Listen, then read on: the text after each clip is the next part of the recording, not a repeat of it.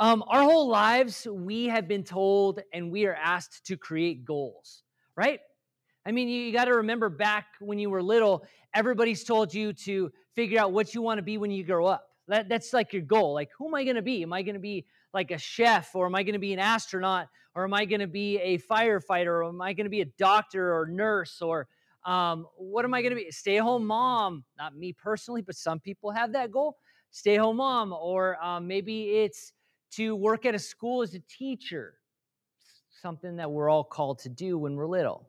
And then you move into high school, and what do they ask you to do when you first start high school? You're asked to create your five year goals or we had to i had to i had to write down what my five year goals were as a freshman as as a ninth grader you have no clue what you want to do and in my mind i thought why are we creating five year goals when high school's a four year uh, excursion um, i don't plan on being a fifth year senior not realizing they wanted you to kind of come up with possibly a goal for when you get out of high school and then in college you're kind of asked the same thing you're, you're called to make a degree create a degree, um, figure out what your goals are for life, who you're going to be when you grow up. All these questions start rolling in your mind. Uh, I remember in college at the Art Institute where I first started out, we were asked to, to create a goal. And I said, I wanted to be the CEO of Disney. That's not a bad job, right? It'd be an awesome job. I mean, Disney kind of owns Hollywood. Disney owns the whole media industry for the most part. Even if you never knew that, they do. They own a lot more than just what's called Disney. They own a lot more. And I put that. A teacher failed me because she said my goal was unattain- unattainable and unachievable. Really kind of messed up. Uh, not that it changed my uh, my demeanor or my attitude. I'm the type that if you push, I push back. Uh, so I kind of gave that teacher a run for her money that whole year, and it was an ethics class. How great of a class that's going to be. Um, but goals, and when I say goals, it's kind of what resolutions are, aren't they? Resolutions to start and to stop things. And sadly, some of us have already bailed on our resolutions. If you created resolutions in 23, guaranteed it says one out of four in the first week will bail on their resolutions. And then 43% of people who create resolutions um, for this year will give up by February. Gone done. Uh, it's, it's pretty sad. Well, why is that? Why do people bail? Why do they give up on all of their, their resolutions and their goals for the coming year? I mean, don't we all want to be better? Don't we want to grow and, and mature and, and do more? Yeah, well, I, I kind of think it's that we don't know our why. Do we even understand our why? Do we know why we are doing this? Like, if this is important to my life, well, why am I really doing this? And I think that, and this is a whole side note, but I believe that it's the why should be Jesus, shouldn't it? Like why I do what I do, it should be for the, the cause of Christ. It should be, I want to be better because of Jesus. Well, what's the most famous verse in all of the world? John 3 16. It says that for God so loved the world, loved you, loved me, that he gave up his only son so that whoever believes in him shall not perish but have eternal life, right? That is the most common most spoken verse in all of the world. And that is our why. It's because God gave up his son so that we could be better, that we could grow, that we could be more. Shouldn't that be our why? I should be better so that. Why is my phone going off? Who's. What in the world? Stop it.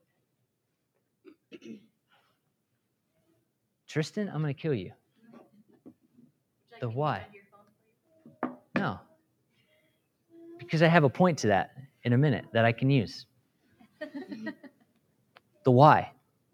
The why is also your calling. You're called to more, right? You're called to be better. I mentioned Ephesians 4 says this to be continually renewed in the spirit of your mind, to put on the new self, the regenerated, renewed nature, created in God's image in the righteousness and holiness of the truth.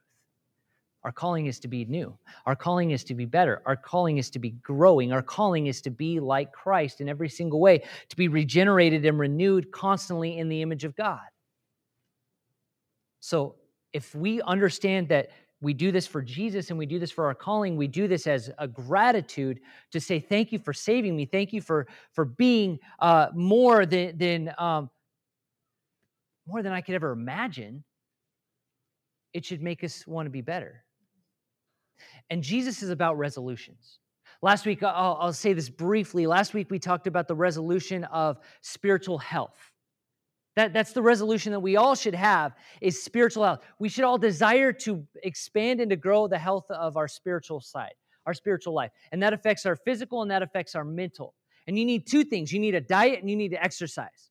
Well, what's the diet? The diet is to live on every single word that comes from the mouth of God. Everything that comes from God should be our diet and not the junk food of sin that we so give into a lot of the time because it corrupts and deceives. And then we need to move from diet into exercise, which is the outward routine and the outward display to continually grow the spiritual muscles that we have. So, what's today about? Well, what is, what is the resolution that we're going to talk about? I think it's found in Mark chapter 8. Mark chapter 8 says this. You can go to it, please. Says this in, in verse 22. If you have a Bible, bust it out. Mark chapter 8, verse 22. This is where we're going to land. This is where we're going to be the majority of the morning. And I love this passage. I love this experience that Jesus has. I think it's so valuable. They came to uh, verse 22, by the way. Uh, it's page 562. If you had the same Bible that I have. If you're in the Bible app, it's page one. Just saying. Straightforward. They came to Bethsaida, and some people brought a blind man and begged Jesus to touch him. Bunch of people brought a blind man and begged him to touch him, to heal him. Correct? Um, a minute ago, my phone was going crazy, wasn't it? My phone was uh, out of hand because all of a sudden I got 12 messages, 12 texts instantly, right off the bat on this little device. Have you ever thought about Jesus in the way, like, what if all of a sudden these guys bring this blind man to Jesus and he was distracted? What would happen? What would be going on? I think that there would be crazy disappointment, there would be frustration, there would be a lack of love and care and kindness. All of these things would be going on if Jesus was distracted. There'd be no miracle, would there? Would there be a miracle if these people all of a sudden showed up to Jesus and Jesus like, "Hey, uh, hold on one second, I got a text. I I mean, this is this is valuable, or I need to see the score on the football game because I put a wager down on FanDuel and whatever you bet on, I just need to check the score. Uh, you, can you, he's been blind all his life. He can wait a few more minutes for me to take this call there'd be no miracle. There'd be this perception of Christ as an unloving jerk. This is our culture, isn't it? This is us. It's so sad that this is such a distracted, like we live in a distracted culture, that this thing has corrupted us in so many ways. I care more about uh, what is trending and if my flashlight's on, uh, what is trending and what, what could possibly be in the future, what's the score of the game, and what's in the past, and what is highlighted, and what is in my feed, and, and, and on and on and on, and playing video games. And, and you know what? I can't just watch a, a streaming show eh, and be in the present moment of that episode, I have to play a game at the same time, or I've got to scroll on Instagram, or I've got to look at this, or I've got to look at that. I've got to do 50 million things all at once. This is the culture that we live in. We are horrible at being present, aren't we? We are. We're bad at it. I, believe that, that being present is such a foreign concept, lost concept uh, more now than ever. I, I mean, lost eh, like cassette tapes, writing a physical check. How about leaving your uh, doors and windows unlocked? How about your car? Leaving your car doors unlocked, your windows down, the keys in the cup holder. We would never think of doing that thing anymore. We, we, we wouldn't. We would automatically say, okay, the keys better be out of the car, the windows better be up, the doors better be shut, and I better hear the beep, beep, beep, beep, beep. And we do it like five times to make sure that it is absolutely locked so no one jacks our vehicle. And then what we do is we have a routine. Some of us, I have now developed a routine like I like uh like an obsessive compulsive nature inside of me to do a track around my house making sure windows and doors are locked before I go to bed. All the lights off, everything is locked up. Like a dog. Like I'm just walking around this this track figuring out if everything is good to go. How about having no net on your trampoline? That's foreign now. We used to always jump on trampolines without a net. We used to always go down slides without being in an enclosed tube with the fear of falling off. that was what our slides used to be. How about floppy disks? You remember floppy disks? Man, I thought about the ones that are like a loaf of bread, like the fat suckers with the circle in the middle. The yeah, the true floppies. Or um, some of us might, might remember a game called Pogs. I don't know if you ever played that. That was banned from schools. They, they, were, they were stupid little like cardboard circles that you would try to pop over, flip over with little slammers, we called them. But we get so, so, so distracted all of the time. I see more of us searching online on our phones. You, you look over at a table and it's the mom and the dad and, and the, the daughter or the son, and they're constantly on a screen. We're focused more on the stadium or the game. What we are so, so packed. Like the drawers of our dresser mind is so, so packed with things that we can't add anything else in. It's so, so bad. And I think it's so damaging too, and there's ripple effects to it. I might wake up one day and my kids might be out of the house and moved on and have families of their own before I even realize it. And I'm like, wait, where did the time go? They're gone. Well, if I put this down every now and again, I might actually have time with my children. Instead of saying, well, I want the time now that they're out of the house. Or as Christians, what Christians like to do, we love to think of the end times too much. And it's not about, like Jesus says, okay, the kingdom of heaven is near. Look towards the kingdom. Look t- towards what is ahead. Look towards heaven. Those are the things that God says to do, but we are uh, we're called to not just be a servant waiting for the master's return. Like that's important. But we're also called to be servants who do not neglect the duties of the home. And I think we get so distracted on what is to come and what is the end times and what is the end of the world and all of the future things that we forget. Wait, I need to be growing in my relationship with Jesus in this moment, very, very, very moment, and being present with Him as well as being about what He asks me to do. It's being present. Psalm 46 says, Be still and know that I am God. Be still and know that I am God. Be still. Be still. The other day, I've been kind of geeking out on a movie I watched this week called It's a Beautiful Day in the Neighborhood. I watched it this week. Mr. Rogers, Fred Rogers, Mr. Rogers' Neighborhood. I thought, ah, this could be good. I'm a Tom Hanks fan. I want to see how well he does as Fred Rogers. And so I watched this movie and it blew me away this week.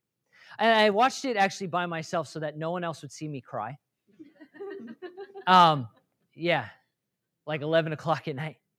And, and I remember there's one specific scene where it shows him on the set of the Mr. Rogers neighborhood, and he's he's in the living room, and he's on one knee, and right in front of him is this little child, little child who's physically impaired.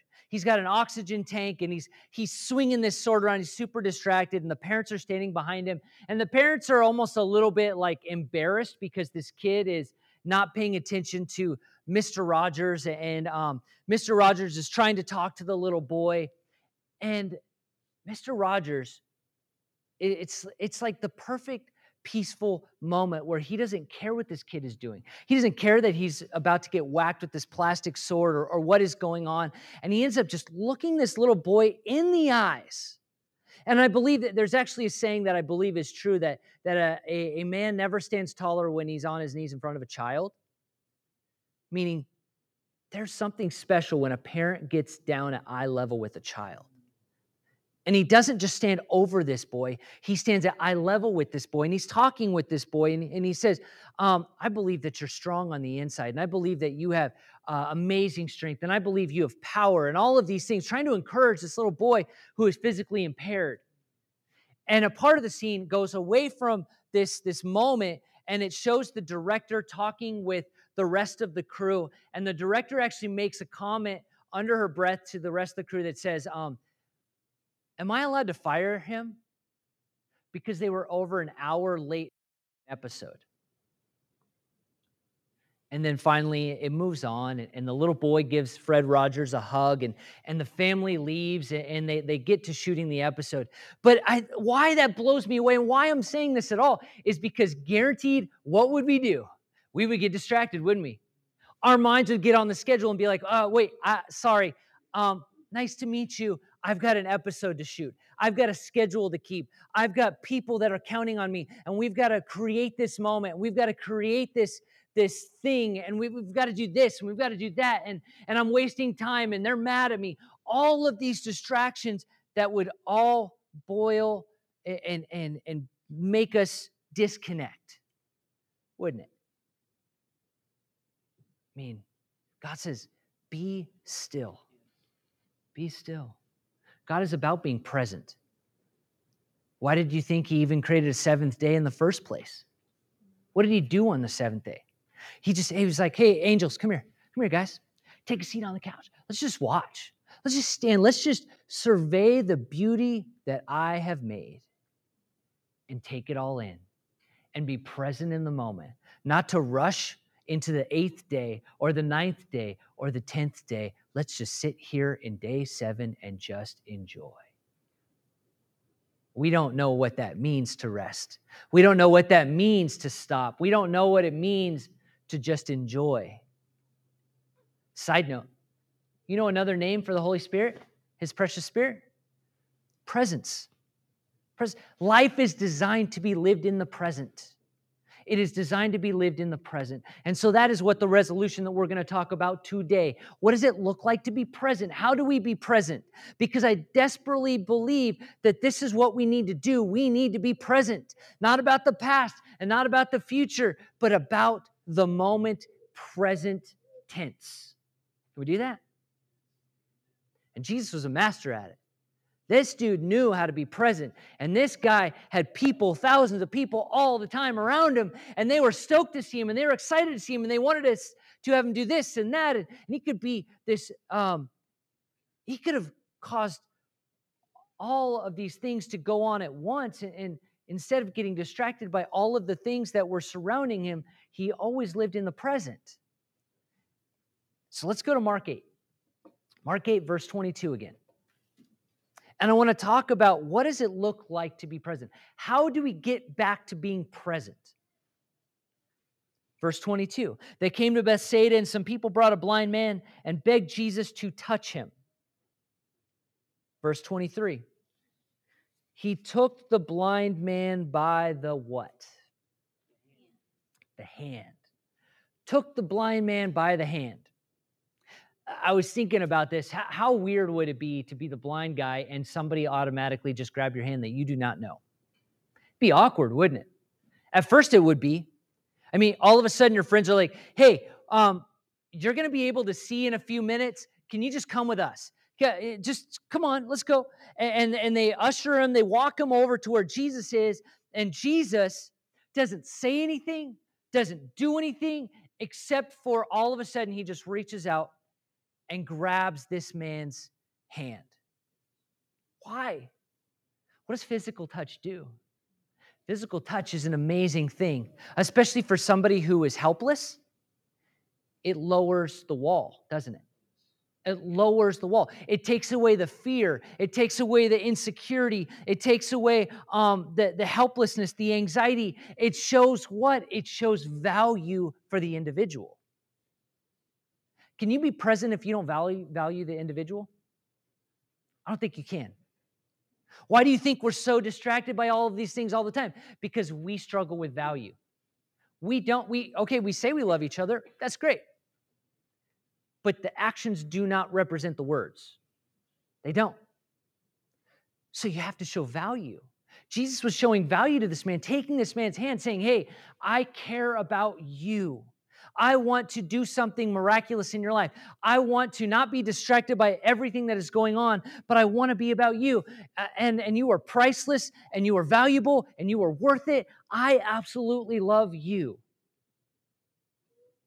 And you know what it's like when somebody doesn't, when they're not um, valuing you. They're not present in your life. They might be more present in their work, or they might be more present with their friends, or they might be more present um, just in their own little world. We've all been there. And I think kids understand value way more than we do. And, and you might say, well, my kids never play with a toy more than one day.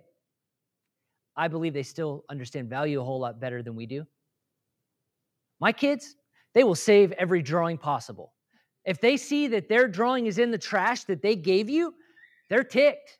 They're no, they're they know they're like, wait, you didn't value my drawing, and they they save stacks and stacks of drawings, and they save the rattiest, most trash toy ever. They're like, can I please toss this thing? That plastic is moldy. I don't even know how plastic can get moldy, but it's moldy. I want to toss it. I want to throw every blanket and pillow and everything that they've got. Right now, I just built shelves in my son's room and I want to purge everything in that sucker. Like there's so many toys that he does not play with. I want to get rid of them.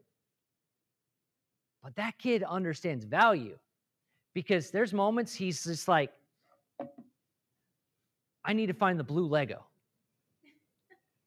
I'm like, the blue Lego? What, what's so cool about the blue Lego? He's like, there's a blue Lego that I need for this specific spot on this car or or plane or Star Wars thing. I need to have that blue Lego. And I'm like, hey, man, dude, there's there's a red one, there's a white one, there's a brown one, there's orange. You name the color, you've got that same Lego in that color. And you've got like hundreds of blue ones. You can't trade it in for something else. He's like, no, no, no, that one blue one. That's value, isn't it? He values that one blue Lego so much so, he spends hours looking for it, and it actually reminds me of our Father. In Matthew 18, there's a um, parable that Jesus gives about the lost sheep that says, You know, I'm going to leave the 99 and I'm going to go after the one. That we should be about the one, that we should go after the one. Because why? Because that one is so valuable and worth it and priceless to the shepherd, the father the one who is God. That he's willing to put these 99 aside for the moment, just for a brief moment. And he trusts that nothing is going to happen to them and he's going to go after the one. But there's the end verse I absolutely love because it shows that he's not just neglecting the 99, he's about the 99 and at the same time he's about the one. Because it says this in verse 14 in the same way, your Father in heaven is not willing that any of these little ones be lost. Any of the little ones should be lost. God absolutely values every single one of us. And if He values every single one of us, then He asks us to value every single one. And if we are going to learn to be present, we have to value whoever they are, even if they are the most annoying individual in, in your whole life, you have to value that individual. You have to be present with that individual. You have to. Mark chapter 8, verse 23 continues. He took the blind man by the hand. And what does he do? That's weird that it's highlighted. I didn't highlight that. Let him outside the village. I think that's a little interesting, isn't it? He takes this guy's hand and he says, uh, You don't know me. It's a little awkward. Your hand's a little clammy. Okay, come with me. Come on. We're just going to go down the road. Just going to go over here. It's going to be okay. I'm going to go that way. Can, it's, it's going to be okay. Let's go. Why? Why does he do it? Robert. Distractions. Distractions. He knew he could not do the miracle in the middle of a distraction. He knew that this town, Bethsaida, is actually, uh, Jesus actually condemns it in another piece of scripture. He says, if the, um, if the miracles were done uh, in this other place, just as they were done in Bethsaida, then you know what?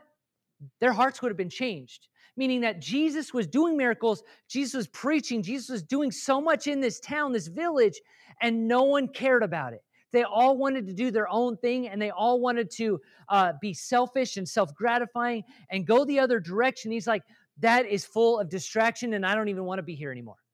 I want to take you to a place that I can do what? I can focus on you.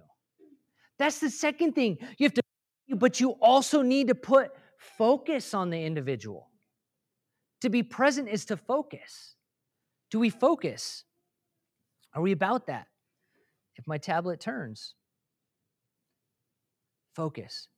Do you guys feel like you uh, you have your mind full of noise when you're with somebody, or do you feel like you uh, you're completely focused in on them?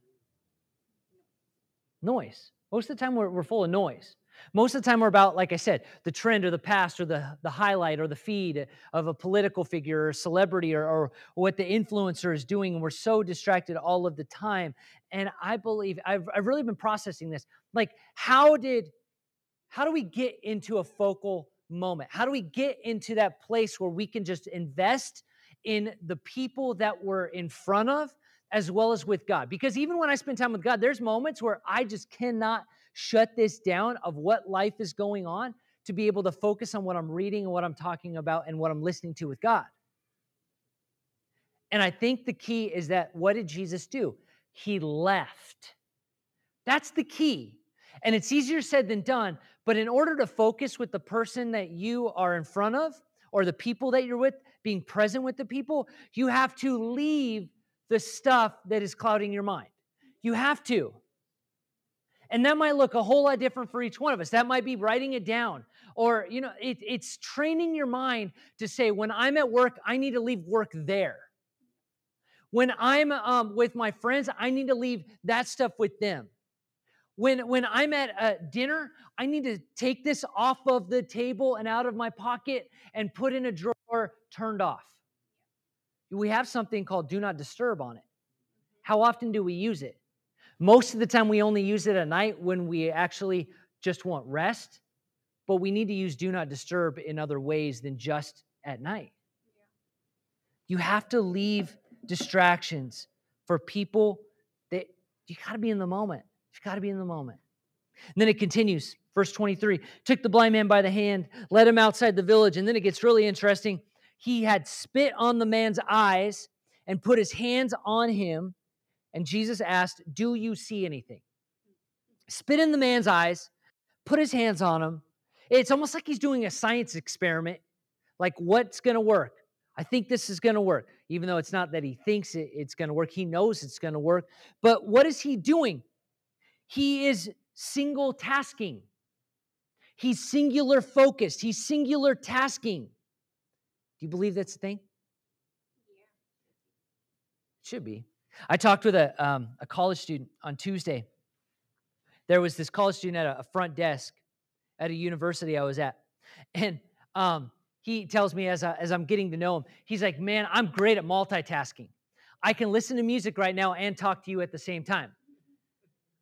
I'm like, oh, dude, that's not multitasking. That's just dumb. I actually think I said that to him. But what we call multitasking isn't technically multitasking. Uh, let me get on a little rant. If I ever go to coffee, coffee with you, coffee, I can't even talk today. If I ever go to coffee or dinner or lunch, please take your earbuds out of your ear. Please. Please. I'm not trying to be mean, but to me, I feel like you are not present with me when I see this white little tube hanging out of your ear. I'm sorry. I'm afraid you're about to listen to music and tune me out, or are listening to a podcast, or about to take a call. And I'm saying I'm just as responsible because what I do with my phone a lot of the time when I go to coffee or lunch or whatever, whatever, I take it out of my pocket and I set it on the table. That to me is also th- something that I need to learn to get better at because what that does is that tells me I'm more interested if there's a notification that comes on my phone. So I'm going to put it right in front of my face so that you are going to be second to what is going to happen on my phone in a minute, possibly. And also, it gets you distracted by what could possibly happen on my phone. And it makes me think of what time it is rather than investing in you. So if you just social skills, put the phone completely away out of sight. That's for me. Earbuds and headphones out. That's investing in being present in people. But see, uh, but multitasking, multitasking is a myth, complete myth. It's been proven it's a myth. What we call multitasking is actually switch tasking. It's switching from one task to another. It's switching from cooking in a moment to doing the dishes, going back to cooking, doing the, dishes, um, grabbing a cup of water for a kid. It's just moving from task to task to task to task. Here's something fascinating that I think that you should know. When you begin to switch tasks, when you begin to go from just a single momentary task to doing two tasks, your um,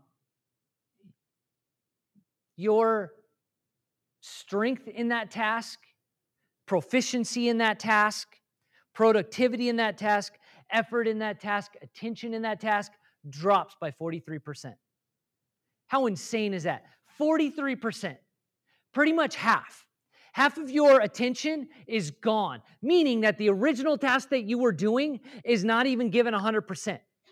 So even when you think about work in your jobs, when you begin to supposedly multitask, switching from this task to this task, task, second test that you have started or your third test that you've started is only getting 50% of you. As a boss, that would irritate me that would tell me that whatever your project that you've completed that you're handing to me was only 50% effort.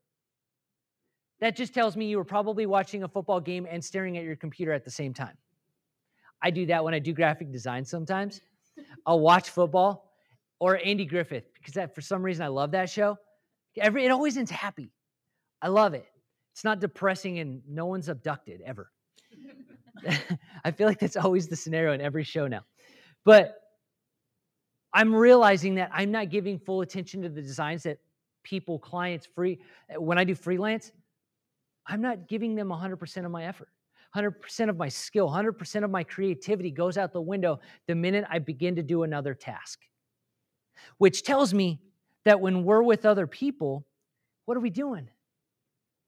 When we try to multitask, switch task with other people, we're only given half of ourselves. What if Jesus was like that? I mean, you look at verse 23 and 24. Jesus asked, Do you see anything?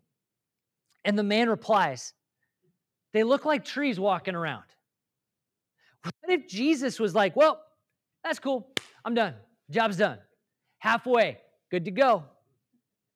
I got other things. I got to talk to these disciples because clearly their faith is bad.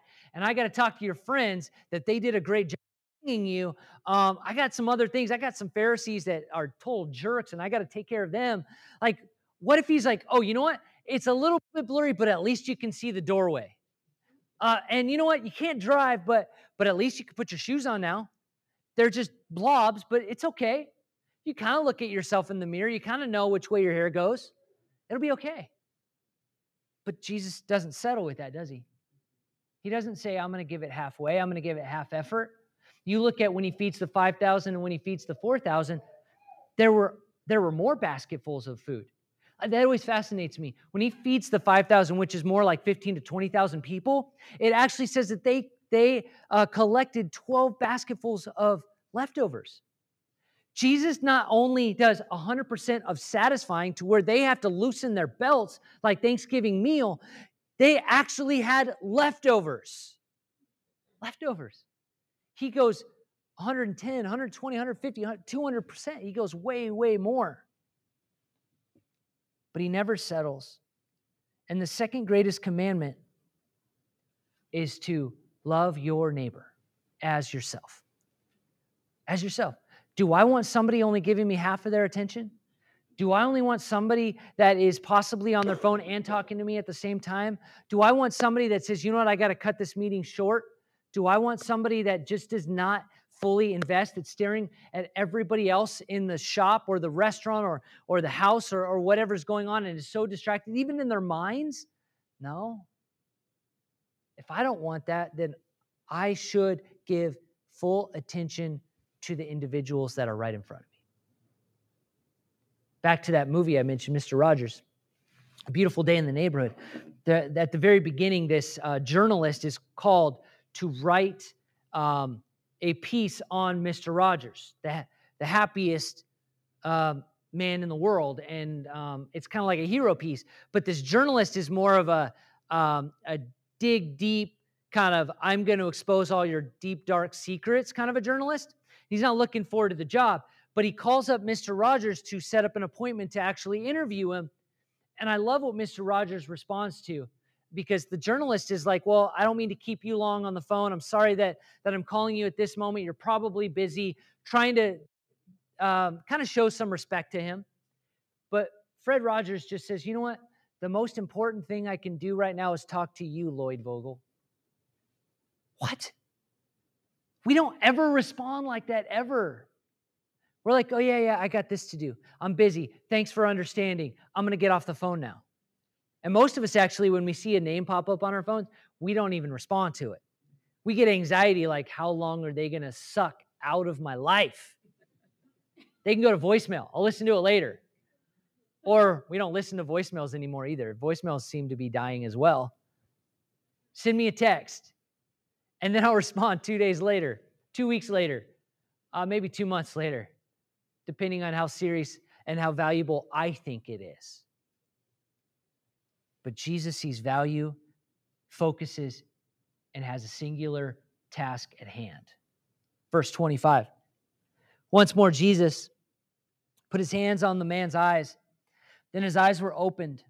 His sight was restored, and he saw everything clearly. Jesus loved this guy so much. He not only showed it by healing him, giving him sight, he showed it by giving value to this individual, giving focus to this individual, being about singular task, and ultimately loving him in the midst of it all. When he could have been so easily distracted and checked out.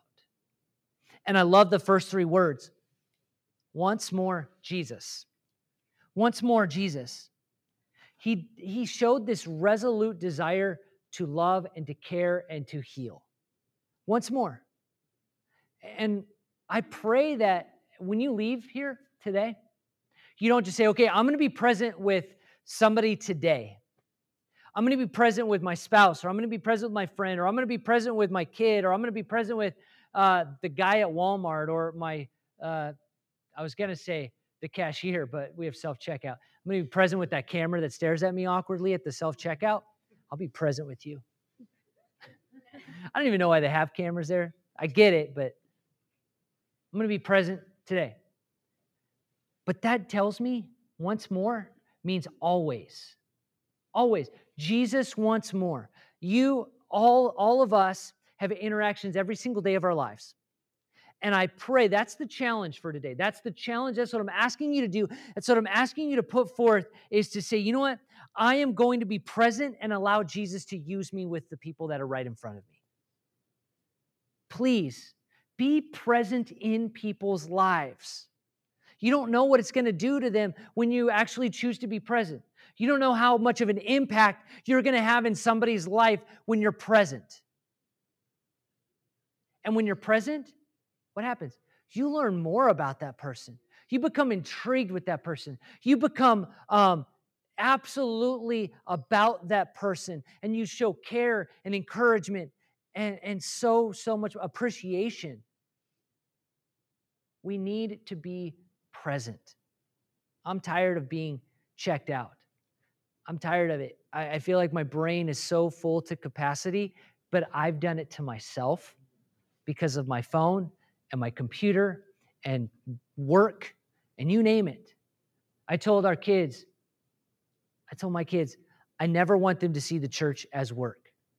I need to stop seeing the church as work. I need to just put it aside and just, you know what? I need to stop. I need to leave my computer and I need to just go hang out with this person because I know for a fact they need me to be present in their life right now. Because that's what Jesus would do. Jesus did it for me, and we should do it for others. Let me pray. God, I pray that we begin to have an attitude of being present, being in the moment, seeing people as valuable, seeing people as worth it, seeing people as priceless. They deserve us. They don't deserve for us to be checked out. They don't deserve for us to be distracted. They don't deserve for us to be uh, void and, and missing. They deserve for us to be present. And however long that takes, being present. Because that's when you work the most through us. Help us to uh, learn to take focus, uh, to, to stop distracted in our minds, put focus on we are, are right in front of. Help us to learn to put things aside and to, to leave the village, to come out of the village and put focus on what we need to do. And to be about a single task, one at a time. Not try to switch tasks around, not try to, to cook and to clean and to do all these things, but really just focus on one thing at a time and do it well. It's time that we give 100% and not half. And today's a beautiful day. Thank you for the rain. Thank you that we're here. Thank you that we have an opportunity to read your word. Thank you for your Holy Spirit that actually gives us, gives us the strength to be present. And thank you for everything that you're doing. We love you, God. Your name we pray. Amen.